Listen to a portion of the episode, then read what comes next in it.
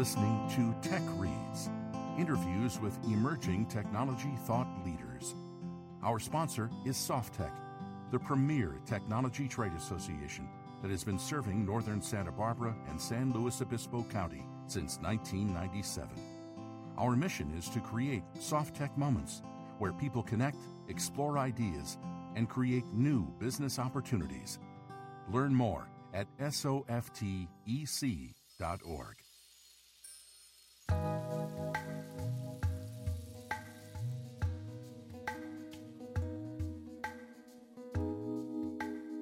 everyone. This is Brian Schwartz, and this is the latest episode of Tech Reads, podcast where we interview uh, authors who've written books in technical and leadership uh, genres.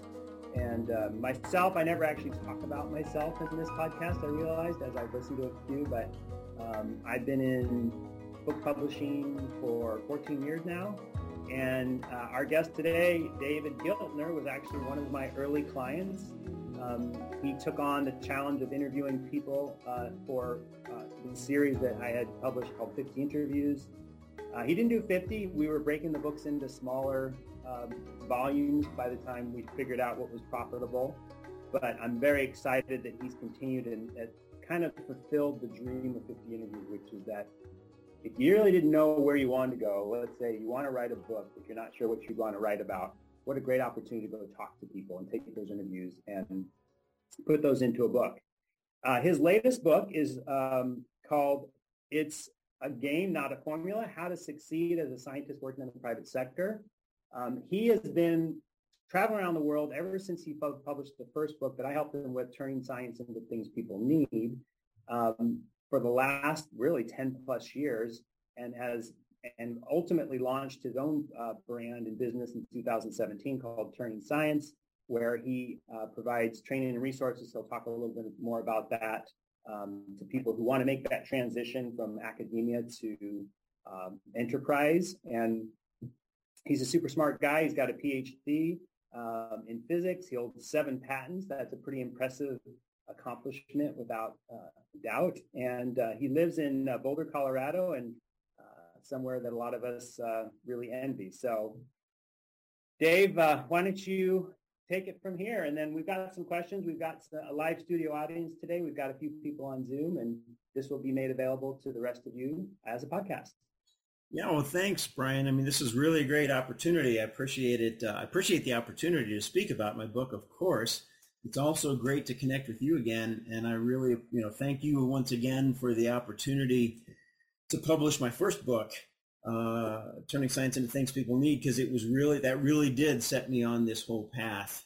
Uh, you know, as you say, traveling, speaking, and through that, I realized there was a bigger thing here, and that's what's in my second book, a bigger topic to write about. So that's what we can talk about today, and I'm actually working on a third book, which will uh, allow me to do a lot of the long form interviews, which again was kind of your influence. You know, the, I, I, did a lot of interviews for this second book that we're talking about today, but I really just put a lot of excerpts in it because it had a lot of my own content. My third book will go back to the long form interviews that I started with you, at least some of that as well as my own content. So anyway, so thank you for that. Yeah, this uh, this book, it's a game, not a formula really encompasses a lot of what I learned over the last, I don't know, let's say 10 plus years of traveling and speaking to scientists. And uh, the focus is really scientists who work in the private sector.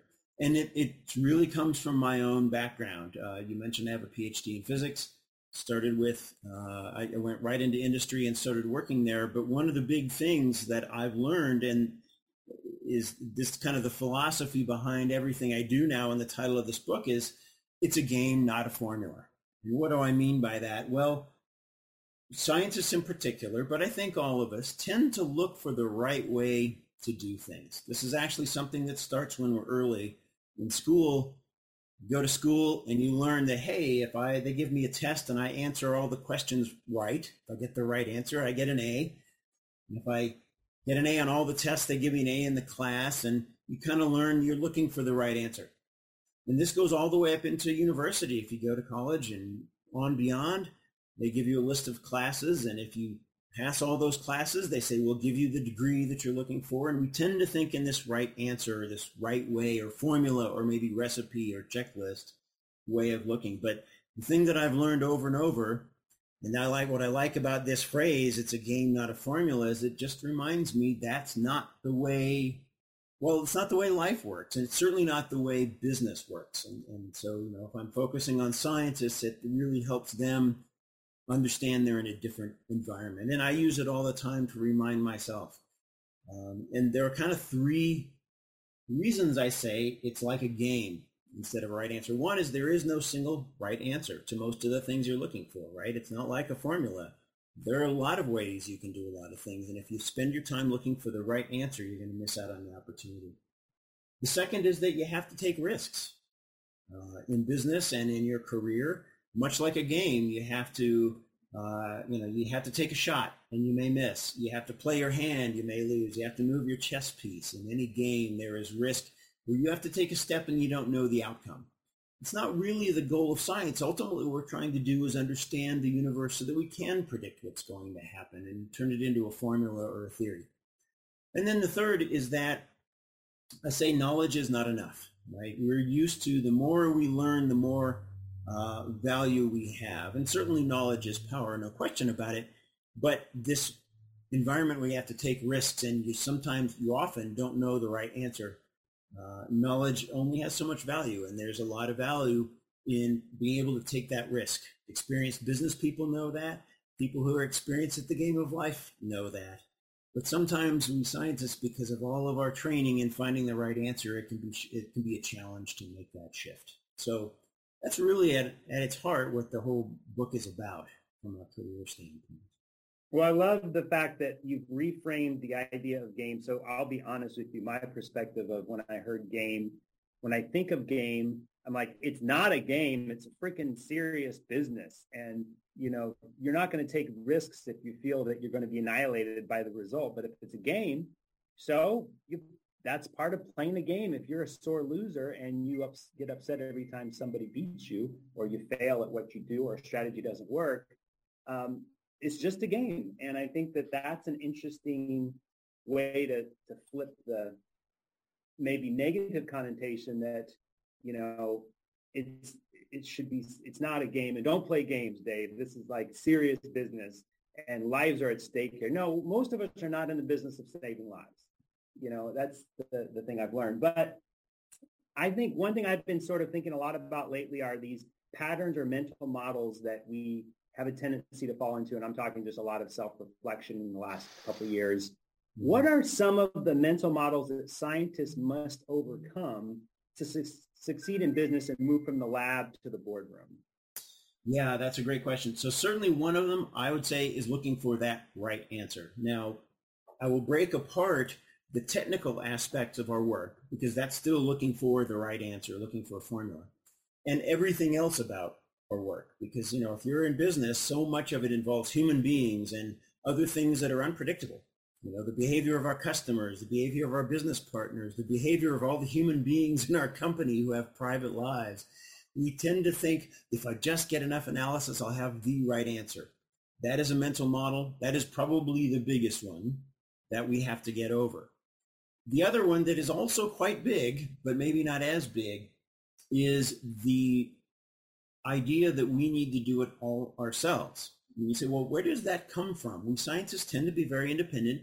You think of a PhD degree, you know, this kind of the typical scientist, PhD in science, that the hallmark of that is that you were given a problem nobody else ever had solved and you did it yourself. And it can take years to do that. I was in graduate school for seven years after I had my bachelor's until I got my PhD, working on the problem to solve it yourself. Now, not that you can't get advice and help and other things, but you know, at the end of that, you stand up and you defend your dissertation, and you need to understand it all. You, it's your project; you're responsible for it. It's excellent training. It, you know, the hallmark of a PhD scientist is independent learner and independent problem solver. But when you get out of that academic research environment and business is an excellent example you know experienced business business people know this well you can't possibly know everything and team sport Yeah, and if you talk to an executive, for example, that's where you see a big contrast. They know very well, hey, I don't have to do it all. I need to get people to help me. And that's a real contrast. So yeah, you know, uh, that getting that's that other model. Get stop feeling you have to do it all yourself and look for help. Yeah, no, it's an it's very very valuable perspective you've gained is is the fact that it's a team sport. If it's a game, you don't win the game alone, especially in a team sport, and you'll get to the five yard line maybe, but getting over the goal line is is requires others as well, and you got to pass the ball. Um, yep.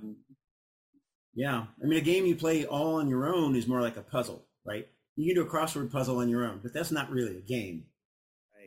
Game there's um, competition. Um, yeah, yeah, no. In so in a startup skull, a startup culture, very much the mantra is fail fast and fail often. What can scientists do to overcome that hurdle of making the decision before they have all the data? Because I think that's you were sort of hitting on is is one of the challenges, right? Yeah. So that you maybe if I were to say what's the third mental model to get over, that gets right to what you're suggesting now. We also struggle to decide quickly.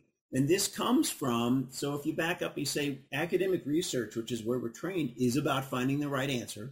And certainty is very important. You think about how do we communicate with the world? Well, you publish a paper, but you don't do that until you're pretty certain. You've done, you know, months, probably years of work on this. You've double checked it. You've had other people look at it and you're certain.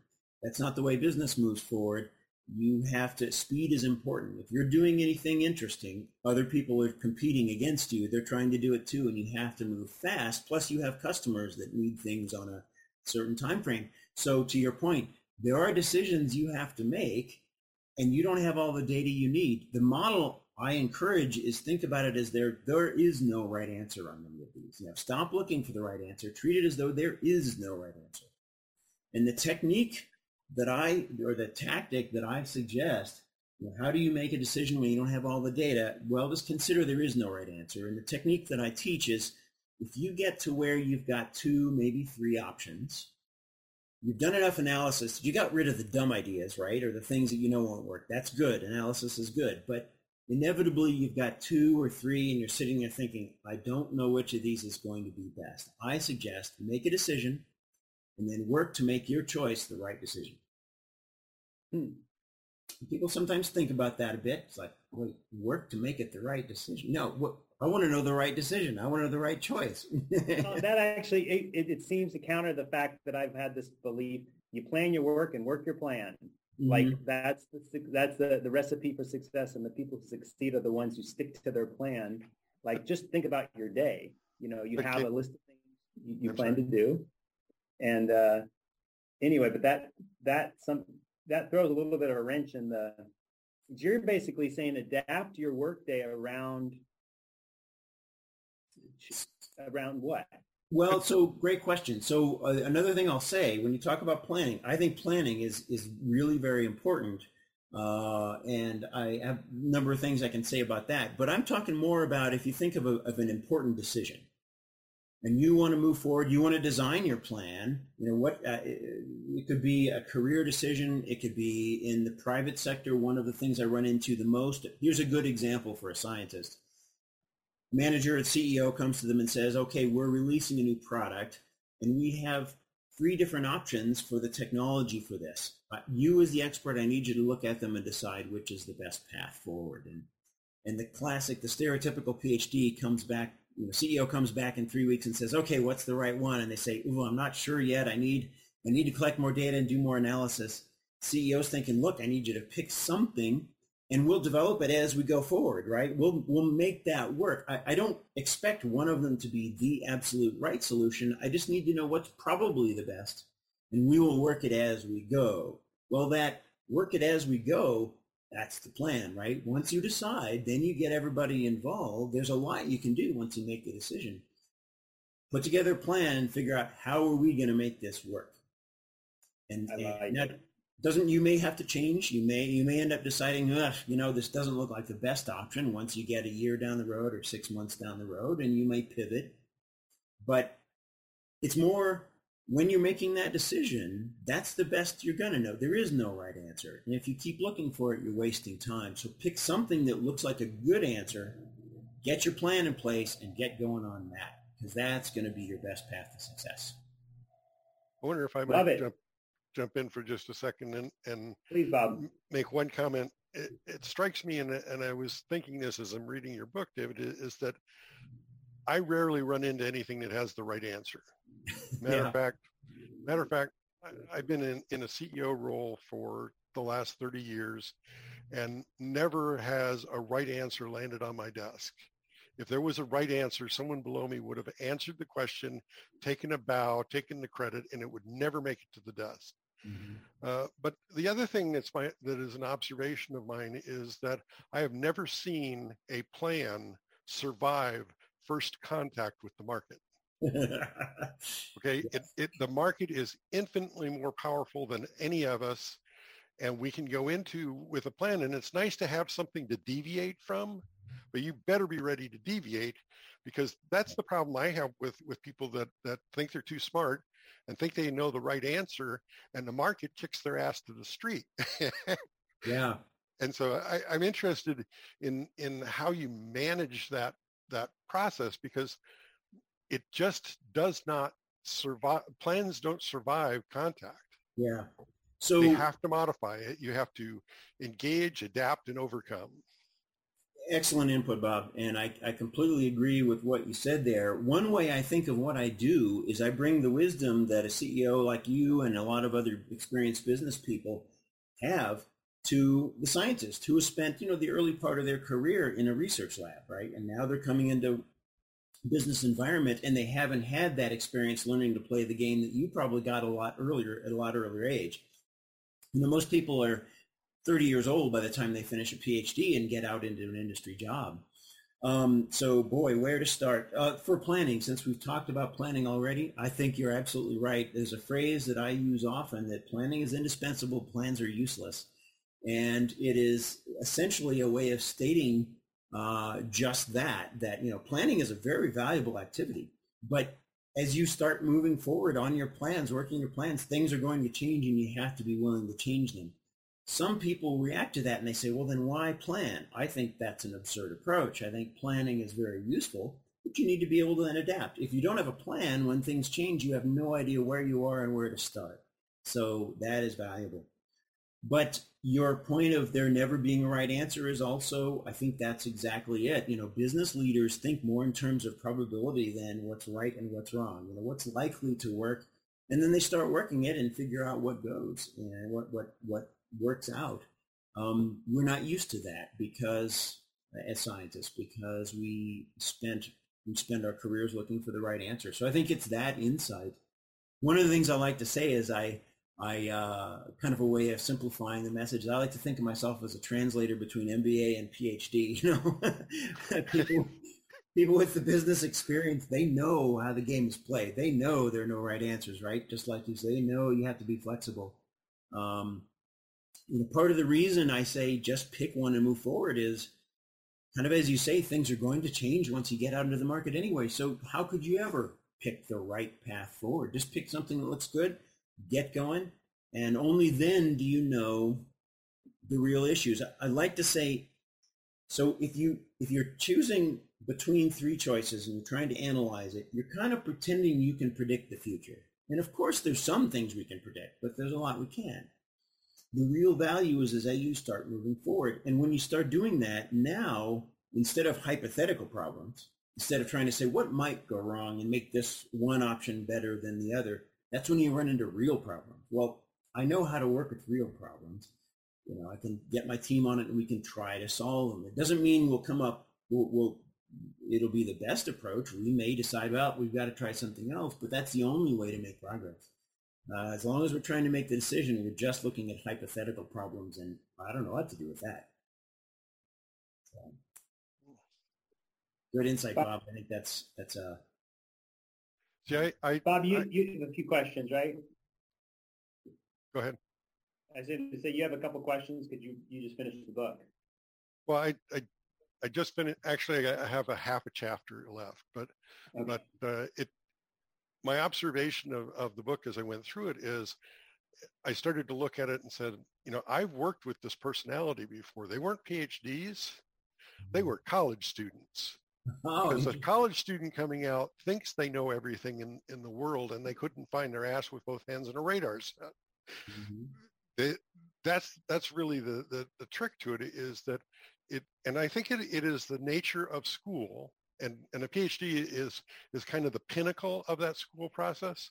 Mm. But it, but it's all the way through school. They're taught that the that all answers exist on a multiple choice question from A to D and you know you pick one of those and that's that's the right answer and they get out into the real world and they're faced with a marketing problem where every option is 20% correct. And and uh, you know they get into this as you say in the book the analysis paralysis which is, which is the, the classic syndrome you get with it and they're, they're going to take three weeks to do what should be done in two days because they can't get over the I have to be right, I have to be the smartest person in the room. I can't remember the last time I was the smartest person in the room. I, I mean, honest to God, my job has always been to be the dumbest person in the room and get the smartest people in there. Yeah. And and uh, that that's what struck me when I when I read the the book was that if you took the word PhD out and replaced it with student, this is a guide to how to deal with with people coming out of college because they have to be they have to be adapted to the environment because they just went from a budget environment to a profit and loss environment and they haven't got a clue as to which way is up. Mm-hmm. and and so and I, I read that all through your book. You you drove to that to that point. The, the difference is you know expenditures or investments mm-hmm. you know and and I think that's really what what hit me with with your book is that's really a guide for that whole personality type. The PhD just happens to be the pin, uh, it happens to be the poster boy for the problem. But the problem is pretty universal. You get kids out of school who can't do the work because they can't make decisions. I like the way you, at the start of that, you mentioned multiple choice questions because I do think school trains us for that, right? And not that there aren't essay questions and other things, but I think that suggests that there's a right answer. And if you know the right answer and you are the smartest in the room, you will be successful. And I think you're right. At, at any at any age, what I see is the PhD has that training the longest, and maybe the habits are the most ingrained. But I'm curious, have you worked with a spectrum from, you know, straight out of college to PhD? I'm curious with, if one is more easily trainable or, or not. Well, the more training they've had, the more training they have to unhave. That's the way I expected. So, so you have to you have to break the bad habits in in that in that process and and they're just there's nothing wrong with what they what they went through or how they reacted in that environment Mm-hmm. But I just took them out of one environment and put them in another environment and said, now use the skills that you got from this other thing that's not related mm-hmm. yeah. and try to make try to make decisions here. And guess what? It's not multiple guess. Yeah. You know, you can't eliminate two of the questions and pick between the other two and get 75% because, hey, you guess better than average. That's a great perspective. Well, Bob, and I guess that that your military background has something to do with that too, right? All you the, think? all the planning and all that goes out the window when you get into battle. Mm-hmm. Which is probably the very rare places that you'll find the life and death decision. The rest mm-hmm. of them just aren't that. I mean, you're probably going to survive making a bad decision, so make it, get over it. And a, a, mentor of mine many, many years ago said, you know, you got to look at this, as you said, as a game, David. And he said, would you be happy if you were a batter batting, you know, 570? Of course you would. You'd be ecstatic. Yeah. And yet that's about the odds. You know, the typical survival of, of the of a startup business is about the same as, you know, a baseball player getting on base. Mm. So, you know, if, if you're batting 270 as, as a startup business, hey, you're, you're, you know, hitting at the all stars, you know, 400, yeah. that's, you know, that's legendary. Dave, yeah. I wonder if you had a, a, chapter in the book called like the gamification of science or, or is business the gamification of science? How would you interpret that? Because it seems like that has been for a while a pretty hot button with the younger generation. You know, mm-hmm. they want to gamify everything. Mm-hmm. And in some ways, it's more about shifting this perspective that, hey, it's just a game. Take it, you know, take some risks. But what if we did have a chapter in the book called The Gamification uh, of Science or how business is the gamification of science? Yeah, that's an interesting idea. I think um, I would. Eh, I like that. You're right. Gamification is kind of a, a, real trend now. One thing it does is I know it drives involvement in apps, right? It's a way to keep people involved and engaged. Um, and I think I probably would split the difference between academic research where you are looking for that right answer, but you say, well, hey, the whole game of business, it is a game, is now you're taking this technology, you think it's something that you think could help people. This is that turning science into things people need that I used in my first book title, right? And how are you going to do it? Well, there's no right way to do that. And uh, that is absolutely gamification. And I think that's a, a great perspective and, and, maybe a good uh, future revision. I'll have to think about that as a as well. A and let's let's dive into the question that came up uh, after I had written all the other questions was making the shift from academia to business. And can you share some of the hard-earned lessons from the folks you interviewed specifically? Yeah, sure. So, you know, one I already mentioned is that independence um, versus interaction, and that can be a tough one. And a quote that I remember from a guy, so he is an entrepreneur. Uh, Bob mentioned startups. You know, he, this was a guy. He's a PhD biologist, and I watched him pitching his company, Living Ink. And I thought, you know, it kind of sounds like maybe is that a tattoo parlor or what is, you know? Turns out he's making ink out of algae uh, it's a better uh, environmental solution and, a number of different advantages. But and as he was talking about this to a business audience, right? He stopped and he said, "So you know, one thing I learned in graduate school, as you as you know, I'm a PhD biologist. One thing I learned is that in some ways, graduate school prepared me for the opposite of the real world. It taught me to work alone." And that's been one of the hardest things is breaking that habit I, it's it's part of my identity, and and I'm now I'm speaking for myself. I know this. I, I remember this feeling of you have to be independent. It's like who you are. I can get that myself. Said I have to break that habit, not only in the private sector, but absolutely as an entrepreneur, because I just cannot know everything. Right. So that's one of the big ones that we find. Bob, is your hand up again? I see. It it, it is, and uh, and I I'd like to share one statement that a lot of people make in, oh. in business. You can't win a baseball game with 27 pitchers, and this is what the superstar problem is. I would much rather have 27 average people who can play all the positions than 27 pitchers. Yeah. No matter how good they are, and and so it it is. It's been my observation that that the worst thing you can put onto a team is someone who knows it all or thinks they know it all.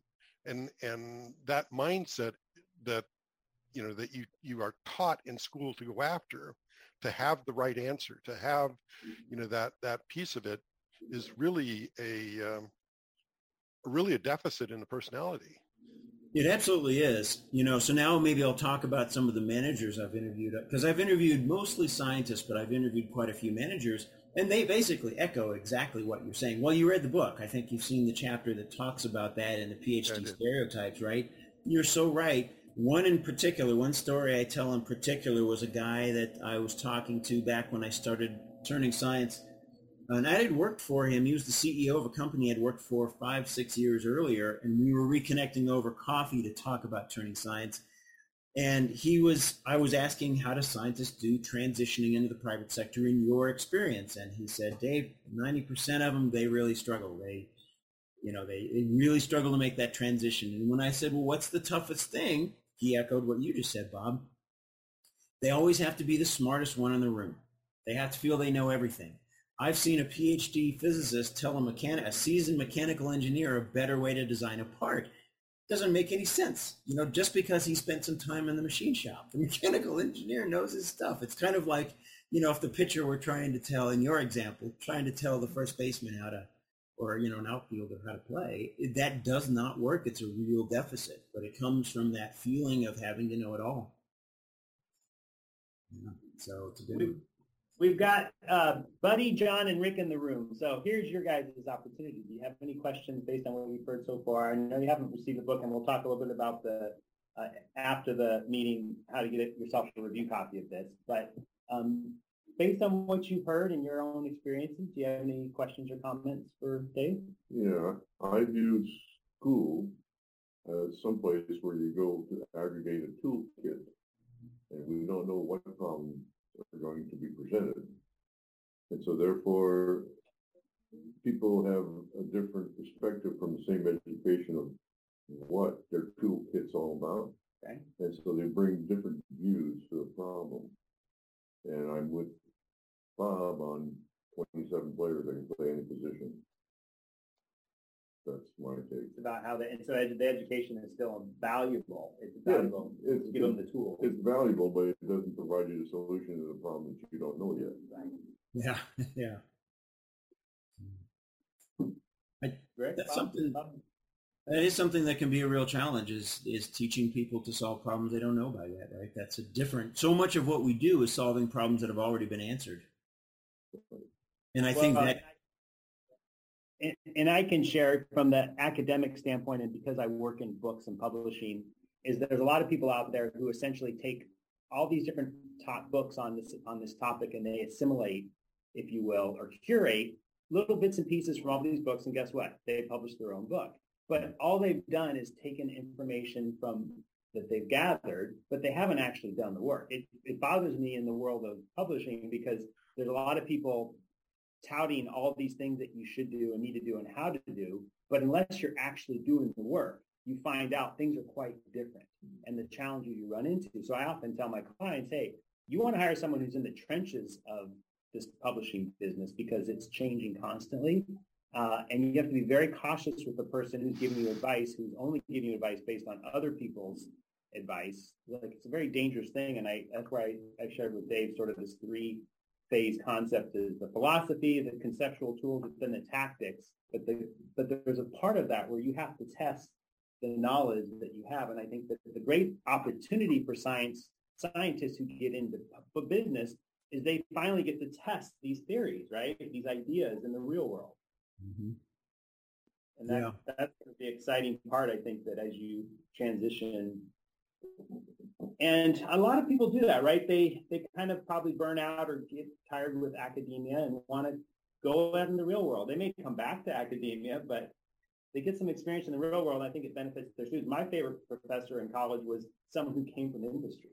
Mm-hmm. And everything he was sharing with us was rooted in experience, not just book knowledge. Yeah, I think there's real value in it. Go ahead. It, it's interesting. Uh, many years ago, I sold computer education product, video, CD-ROM, that, that type of stuff. And we used to chastise the, the producers all the time because they would produce products that we called hammers, where they would teach someone how to use the tool, but not what it's used for. So instead of teaching carpentry, they taught hammers and and I think th- that's the the kind of thing that you run into with it is in school they teach you how to how to be a hammer, but they don't teach you how to build something with it. So you know you leave school looking for nails, and everything looks like a nail because you you learned hammer, mm-hmm. and that's I think a, a way of, of, kind of stepping back and looking at it is it's not just the tool, which which could be the right answer. You can get a right answer for a tool, you can't really get a right answer for the process, the carpentry itself.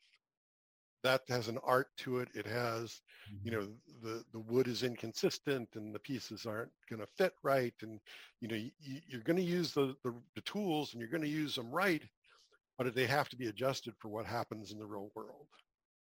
Yeah. Well, how, how they're going to be used, I think my issue with technical documentation generally, because it's written by the developers who develop the software, is they're not the ones actually using it. And oftentimes, like a, a, drug, people will use it for something totally different than what it was designed for. So take Microsoft Word, for example. The documentation that I pull up on Microsoft's own website it never seems to actually address the problem I'm trying to address, do right in the real world because it was written by the developers who created Microsoft Word. Yeah. And that's a huge flaw, I think, in the technical document world as technical writers. I, I think that's a risk in product the products of all kinds, frankly. And then, so I, you know, I, we didn't talk about what I've done for the first 20 years of my career, but I did product development. And in that environment, we talk about the difference between verification testing and validation testing. Verification testing simply verifies that the device, the system, it could be the software, whatever the product is, meets the specifications that we set out to design. Validation testing is testing done where you actually use it the way the user intends it and the, the nature of the things you come up with are very different. To your point, Brian, if somebody says, well, Microsoft Word has to do these things, and then the programmers code it, and then somebody goes through and tests spec by, you know, line by line and verifies it behaves that way, they can say this is great and write instructions, but they haven't even thought about what, how does a standard, a regular person actually use it? You know, how do they mm-hmm. switch from another app to use it or cut something or move things around? All these things they may not have even thought of. And that's the stuff that actually matters. So well, they should write a book with Microsoft Word so they know exactly how Microsoft Word should be used. That's a great idea. How does that not happen? you know, Bob, I wanted to come back to another point you were talking about just real quick. Um, you know, saying um, that the difference between teaching how to use a hammer and how to do carpentry, I think that's an excellent example. I think one of the problems is if you design, if you try to design education and say, how do we put lots of students in one room and teach them in mass, it's pretty hard to do something where there's variability like carpentry. It's easy to teach them how to use the tool because that's consistent. And so in designing something that scales well, you are not designing something that deals with uncertainty and reality well. And I think I, I, see that. I don't know what your thoughts are, but I see that as one of the problems. It's easier to create people who know how to use a hammer than it is to teach people. Well, the, the problem is that the student comes out of school and they know how the hammer works, so they think they know all the answers. Yeah. And then they go to drive a nail and it splits the board. Mm-hmm. You know, they didn't teach that in there that you're supposed to use, you know, the grain going a certain way. yep. Yep. That's a good example. But it, but it's, you know, we see this all the time. I just went through this with a with a group that I'm working with in in a new business, in that we went through and looked at their their website environment, and it made perfect sense to them. Mm-hmm. And you expose someone who didn't grow up and do the development of that, and they're lost. They can't, you know, it goes off in all these nine different directions. It's got all these fancy tools all over it, yeah. and they can't do a simple process. They, they can't order the product. Yeah. They can do they can make all the changes to it in the world, but they can't they can't figure out how to order the product. That's, That's a pretty big deal. Mm-hmm. And yeah. and uh, I I remember early in my career I worked with IBM and they had a usability lab that that they tested the software in and they would actually film people from behind when they were first exposed to a software piece and it was hilarious. I mean it was a great comedy but it was serious business problem. Uh, well and i think the, the video game companies have figured that out because they have people that do nothing but play the games that they basically before the rest of us get them so but they only it. those people who have that particular experience set can play that game you have to learn the culture to play the game. Yeah. That's true. I mean, I guess that is true. At least though they are looking at users, even if it's a subset in a particular. Right. But you know that they won't be successful at all if people can't figure out how to play the game. I mean, people just give it up and not use it. Yeah. Hey, Buddy has a question. He's here in the room. Hey guys, no, I, I wanted to jump in because of the whole tool analogy, and uh, I, I've been out of academia for six, seven years now, and I'm working as a mathematician in uh, educational technology, building assessment platforms for learning management systems. Um, I have a kind of the opposite problem. I have spent years building um, not just a hammer, but a full-on bulldozer. But I'm but to stay in that fast-moving water that my company that that's their reference they like to use all the time to just keep moving. Uh, I'm being forced to use that software as or that sledgehammer as a as a hammer. So I have a very sophisticated software, and I'm being forced to build multiple choice questions when I have a computer algebra system that can do equivalence testing on many different uh, uh, mathematical expressions symbolically. Like I have a very great tool. So I, in my experience, I've been having trouble. Uh, I, I, don't know, dealing with staying in the fast-moving water, just and, and building things that are um, kind of the thing, the antithesis of, of what my my software is built for. So like the most basic use is still required, but there'll be times when it really needs to tap into the, all the bells and whistles that you've designed. Is that what you're saying? Just yeah, and I, I have tons of long-term goals and, and, and grand strategies for, for this, for the capability of this software, but time being spent to get into the moving water, the fast-moving water. Mm. Um, we're a startup, so I mean, it's, right. you know, it's sink or swim, but um, we have to put some of those goals aside and build something that I think is like an inferior product. Mm. And how do I manage that? Deal with that. um, that's something I've been struggling with as you know, I, I have been out of academia, like I said, for since like 2017. But um, does, does an inferior product provide a solution? That would be a question I would ask. Brian, you got a raised hand out there. Please. I'm on. it's me, Dottie. Hey, um, I'm the nail trying to figure out how to work with the hammer. Great way to leverage that analogy there. I mean, sometimes you're the windshield, sense. sometimes you're the bug. because it's hard.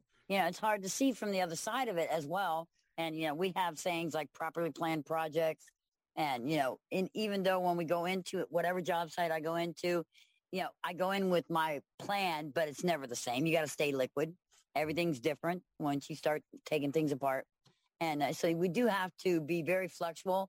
I tell myself constantly, I have to adapt with the material. It's not going to adapt to me. so, um, but it's just interesting, you know, than hammer and nail because, um, but the whole reason for me being here is because there is this massive separation between what you guys do and what I do.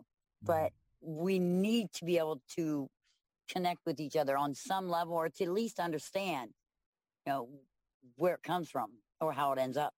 Yeah. Well, thanks for the input. Have you, I'm curious, have you learned any uh, tactics? We talk about, you know, philosophy and tools and tactics. Have you learned any uh, tactics for how to bring, I guess, you know, together with the technical team and in function so you can get your plans working? Well, not yet. And um, the reason why is because I'm just getting into this right now. They've got a lot of money going into the colleges to teach construction, mm-hmm. but it's not working out. And I want to somehow leverage that and, you know, maybe become assistant. So, mm-hmm. yeah, it's still early. Yeah, that's a great idea. One of the, the things, the ways I like to work is by, and, and I learned this, I guess, through my last job because I spent a lot of time traveling with the CEO and talking to him. And so, you know, he had learned some technology. I'd learned a lot of business, but we were able to kind of investigate how did we come to these different views? What was, you know, how do we, how do we, what do we bring to the table? And I could talk about, well, here's why, you know, as a PhD scientist, me and the others in our company struggle to understand the business and struggle with these habits. And he could describe how he saw his side. And I find that's really valuable in communication. Uh, you know, instead of everyone kind of pushing, well, here's what I know, back yeah. up a little bit and say, well, help me understand how you frame this problem, not to use the carpentry pun again, but uh, how, how, do you how do you approach this and how do you see it? And you know what, and that communication can be really valuable. So you're starting to see yourselves as members of a team. You know, clearly you know you have the same goal, but in that way, I think you can start to see where your different viewpoints maybe connect, hopefully. Oh, I agree. So thanks for the input. Rick, Rick had a comment here in uh, SLO, um, if you remembered it. I have a comment that's based on experience, and it's similar to what we're talking about, and maybe not similar. But I have to think about the time I graduated from Cal Poly Business Department with an undergraduate degree in finance. I immediately got a job as mainframe salesman with a very large company. um, based in LA where I was. And, and I was successful and did well for a few years. And that was nice. What was nice about it is that I spent my active times working with CEOs or chief financial officers of very large companies. It was a quick learning for me. And after a few years, I wanted to do something different. So I came back to Cal Poly to the MBA program. This sitting in the MBA program, I am now both a graduate from there and deal with a certain part of the world outside the school. And I look around and almost every person in there is a person who just graduated with an undergraduate degree, but probably didn't get a job or didn't know what they were doing. I'm driving a Mercedes in a three-piece suit, and every other person in the room is in shorts and a t-shirt and probably flip-flops and a frisbee by their desk, and they aren't sure what's happening. And in those days, it was a big theater-type seating, so that the professors came and went. You know, maybe in the first half of the day on one day of the week was econ and the afternoon was marketing. The next day was human resources and so on. And I realized halfway through this, some of the kids didn't understand what was happening. Some thought they knew it all and didn't know why a professor was pointing in one direction. This continued for a while. So I got an okay from the school to allow me to take these kids, as I call them, to LA. And I took me a few weeks to set it up. I set up three and a half days where morning and afternoon we met with different companies on different subjects. And we were greatly taken care of. For example, at the time there was just about to have a international steel strike. And so one of the companies that met us for first half of the day with the CEO and a few of their officers was a large steel distributor. And they were having to make an economic decision. Do they pre-order too much steel in case the steel strike shuts things down? And pay the extra fee to have it on hand? Or do they not buy extra, assuming the strike isn't going to happen, and then get caught not being able to fill orders? They were trying, so they spent half a day with all of these real powerful executives explaining things. And we went through different, in those days, there weren't very many hiring agencies, but I found a, an executive hiring agency that talked about what individuals succeed in companies and so on. When we came back to school the following week, there were far fewer shorts and t-shirts. There were actually some dress shirts and slacks, and they started asking questions. And so from that point on, so I do that today. I'm the CEO of an international company, and I live here in San Luis because that's my choice. And so every time I deal with somebody new or somebody wants to join with what we're doing, I take them where I'm going and include them in everything I'm doing because I can see right away what they think they know and what they think is going to happen changes. So not only did I change the minds there, I suddenly realized I have to deal with this, what I think I know and what I should know and et cetera better. And that's what I do. Wow. Yeah, that's a great story. Thanks for sharing that. I mean, it strikes me the example of what they were discussing, right? What do they do? That is a perfect example of a question that doesn't have a right answer, right? Right all the analysis, all the knowledge, nothing could have told them the right answer in that.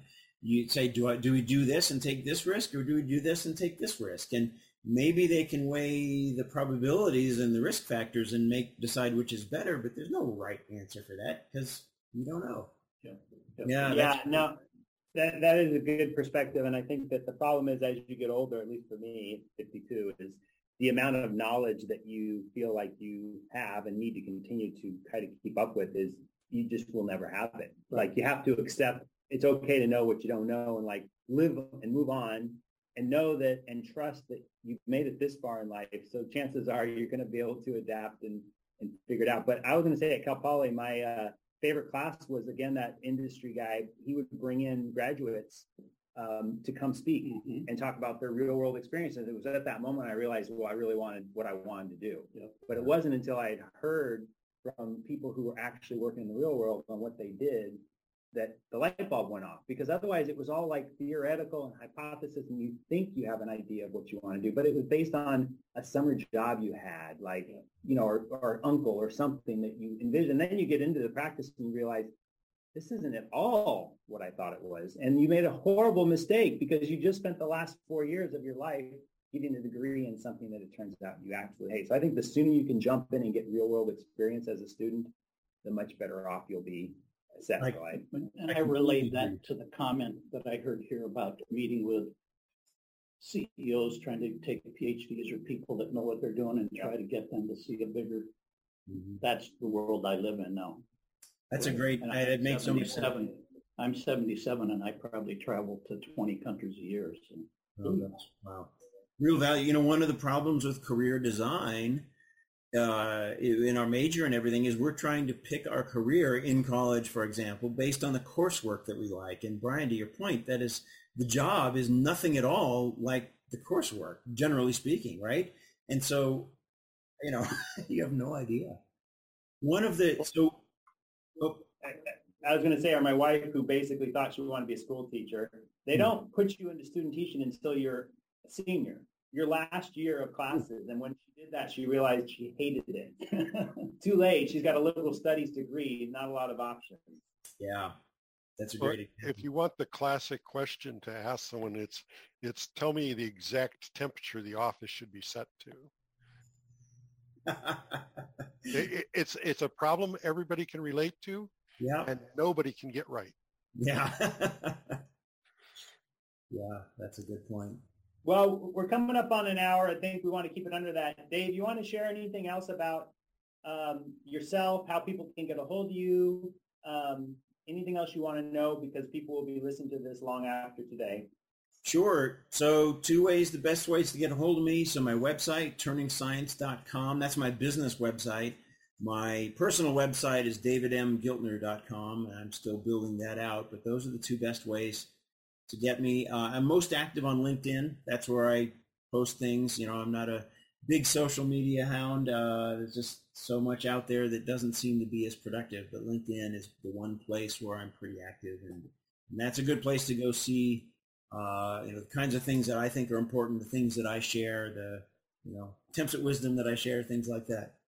So that's and it's worth mentioning that your book, although it's a little pricey in print because it's SPIE, which is um, what Society of what's that group? It used to stand for Society of Photo Instrumentation Engineers.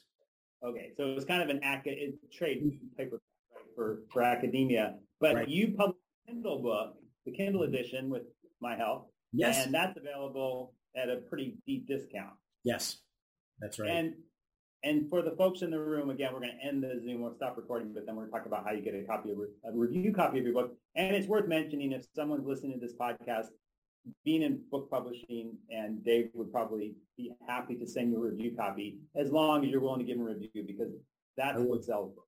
Absolutely. An honest review. And, and Bob's already done that or we'll be doing that for Dave shortly. I plan to do the same, but it's, um, it's the it's the one marketing expense that almost any author or publisher will always be able to justify as a review copy.